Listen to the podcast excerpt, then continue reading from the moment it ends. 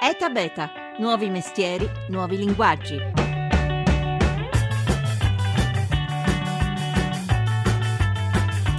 Buongiorno, buongiorno da Massimo Cerofolini, benvenuti a Eta Beta. In che modo internet sta cambiando le economie e il modo di vivere nel mondo?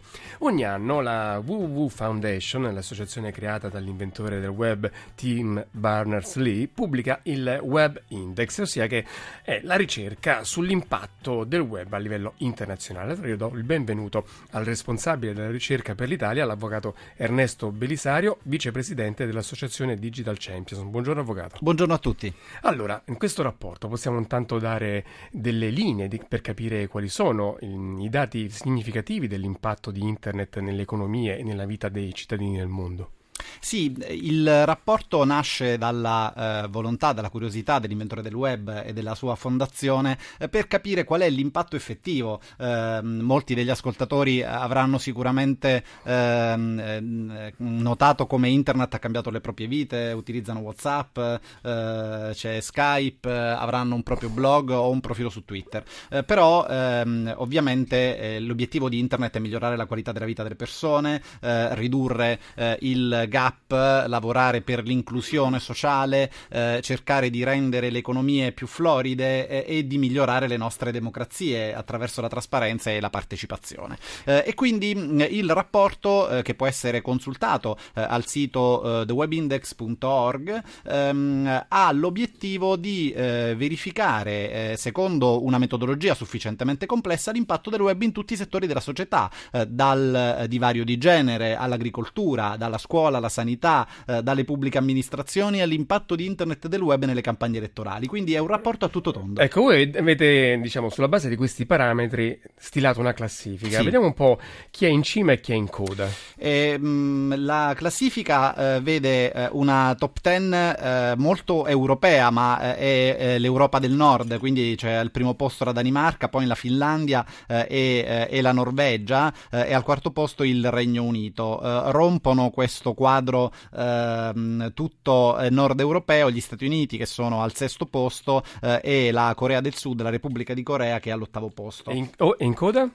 In coda abbiamo ovviamente paesi, eh, paesi emergenti, eh, al, eh, agli ultimi posti il rapporto relativo ad 85, 85 eh, paesi eh, de, del mondo, mm, su una serie di indicatori, eh, se poi vo- volete ehm, il, il, punteggio della Danimarca è 100 su 100, mm-hmm. è come dire il massimo ottenibile, come lo studente che prende... Comunque che in prende coda 10. mi pare di capire ci sono i paesi un po' più arretrati, tipo sì. Yemen, Myanmar e Etiopia. L'Italia, l'Italia malgrado in Italia si, ehm, noi italiani abbiamo un grande uso di smartphone, ossia di cellulari che possono avere l'accesso a internet l'Italia in questo rapporto è messa piuttosto male, sta a metà classifica, fanalino di coda tra le europee e ha soltanto al ventinovesimo posto. Come mai questo questo arretramento?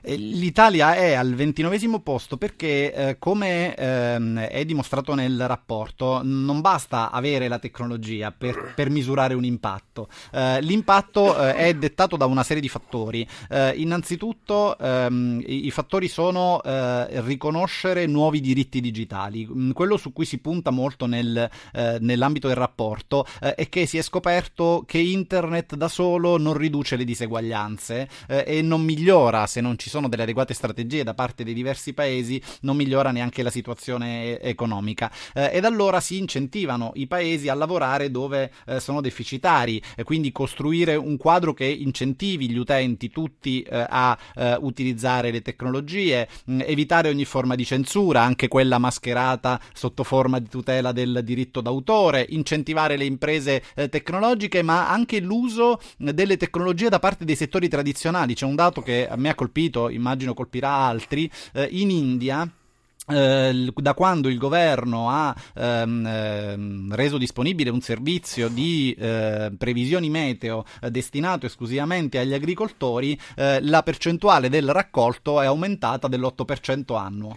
Allora, 335 699 2949 per intervenire e porre domande all'avvocato Ernesto Belisario, vicepresidente dell'associazione Digital Champions, con sms e appunto con Whatsapp 335 699 2949.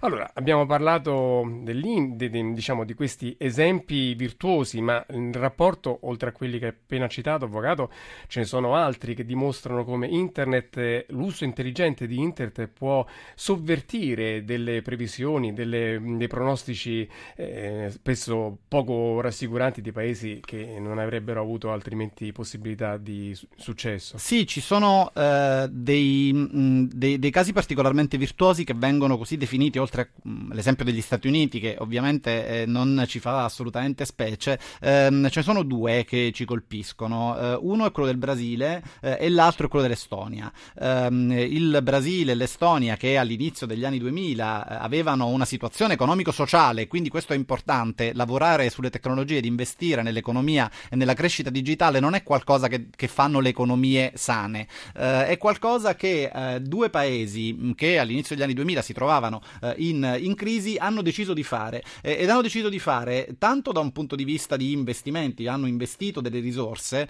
ehm, tanto da un punto di vista normativo. Il Brasile eh, ha approvato questa legge molto importante che si chiama Marco Civil per la tutela dell'accesso eh, degli utenti eh, al, alla rete e la tutela della loro privacy, perché un altro elemento fondamentale è il diritto digitale e la riservatezza del navigatore, dobbiamo starci eh, attenti e questo deve essere garantito.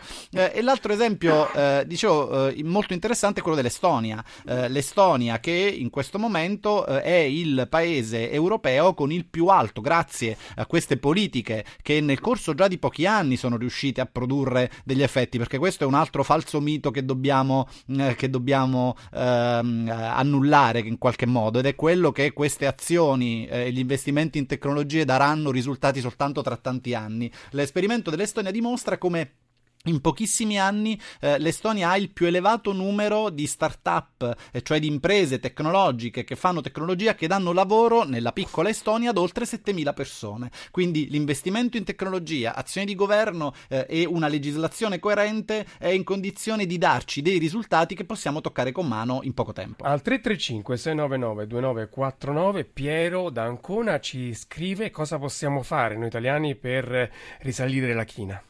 Cosa possiamo fare per risalire la china? Um, sicuramente eh, dobbiamo. Um, la rilevazione eh, era relativa a uh, giugno-luglio 2014. Da giugno-luglio 2014 già possiamo registrare dei passi in avanti e questi passi in avanti sono una strategia. Il governo ha dotato l'Italia di un piano crescita digitale, è una strategia che arriva al 2020, quindi finalmente c'è un investimento concentrico dai dati appunto alle start-up innovative, alla banda larga e quindi c'è una strategia tecnologia. Eh, quello su- che dobbiamo fare, che viene dimostrato dal Web Index, è anche l'investimento in cultura. Eh, il web non funziona, non ha un impatto se non investiamo eh, nella cultura digitale, cioè se non impariamo l'importanza del web e a utilizzarlo nei diversi settori della società. Eh, quindi l'importanza del web per la sanità, l'importanza nell'agricoltura, per gli artigiani, per le diverse categorie. Ehm, quindi eh, il primo eh, compito che io direi il tassello forse più importante in questo momento momento è investire nella cultura digitale, dove per cultura digitale non significa solo saper usare un telefonino o inviare un messaggio su WhatsApp, eh, ma eh, significa capire come questo può cambiare le nostre professioni, come possiamo fare business attraverso le tecnologie, come possiamo eh, migliorare la nostra qualità della vita, oltre al divertimento, eh, il videogioco, l'applicazione divertente. Ehm, quindi eh, cultura digitale significa eh, capire che le tecnologie non sono soltanto un giochino, ma sono qualcosa importante importante eh, che può cambiare le nostre vite, può cambiare le nostre professioni e diventa un'arma fondamentale per la nostra eh, economia e per la nostra democrazia. A volte c'è quasi l'impressione che in molti ci sia un blocco come dire, quasi psicologico, quasi un rifiuto a mettere le mani su internet come se fosse un luogo di distrazione, di perdita di tempo, di rischio di qualsiasi tipo. Mm, anzitutto che c'è di vero in queste paure?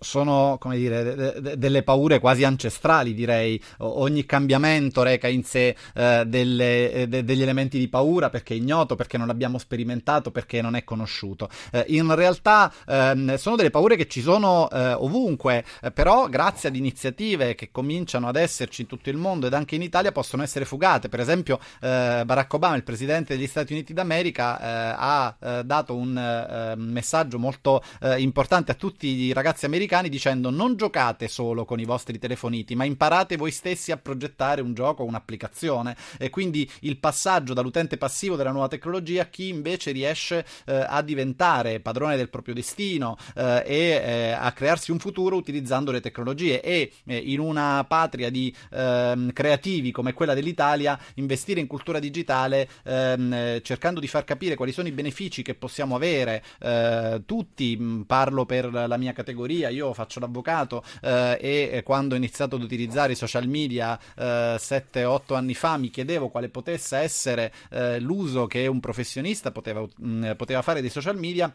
e mi sono effettivamente reso conto che questo eh, aumenta incredibilmente la mia conoscenza del mondo, eh, mi aiuta eh, a capire quali sono i trend eh, di mercato, quali sono le cose eh, da approfondire, da studiare, perché per essere pronto eh, nei confronti dei, di quelli che saranno poi i miei clienti di lì, di, di, lì, a poco, e questo accade in tutti i settori della società. Ecco, per esempio, i precari, a me piace chiamarli freelance, in che modo possono ricollocarsi sul mercato del lavoro grazie a internet? Beh, eh, diciamo che internet da, da questo punto di vista eh, è, eh, è, mm, siamo pieni di casi eh, in cui l'utilizzo delle tecnologie, eh, aprendo blog o profili Twitter, attraverso cui noi non esibiamo dei titoli eh, accademici che possono essere più o meno meritati o più o meno validi, ma attraverso quello che noi scriviamo sul, sul, nostro blog ci dimostriamo davvero competenti in una determinata materia, in un determinato settore e quindi possiamo avere dei dei clienti. Al 335 699 2949 Ciro da Napoli dice i costi in Italia sono ancora troppo alti per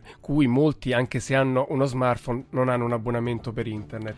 Questo è sicuramente uno dei motivi per cui eh, il, i nuovi provvedimenti del governo, quindi il piano sulla banda larga ed ultralarga, eh, provvede, che è uno anche degli elementi che emergono dal rapporto sulla retratezza dell'Italia eh, fino al 2014 su cui si deve lavorare. È assolutamente vero che l'accesso alla rete e la cultura sono le due infrastrutture su cui bisogna assolutamente lavorare. Abbiamo veramente pochissimi secondi. Io vorrei dare l'indicazione del vostro sito Digital Champions, che è veramente una miniera di informazioni per educarci, aprirci al mondo digitale www.digitalchampions.it e nel corso prossimi, delle prossime settimane ci saranno sicuramente tante nuove novità, quindi vi invitiamo a tenerlo aggiornato e monitorato. E io spero di riaverla presto nostro ospite Ernesto Belisario, avvocato, vicepresidente dell'associazione Digital Champions e, e autore del rapporto eh, di cui abbiamo parlato oggi, il Web Index redatto dall'associazione WWW Foundation.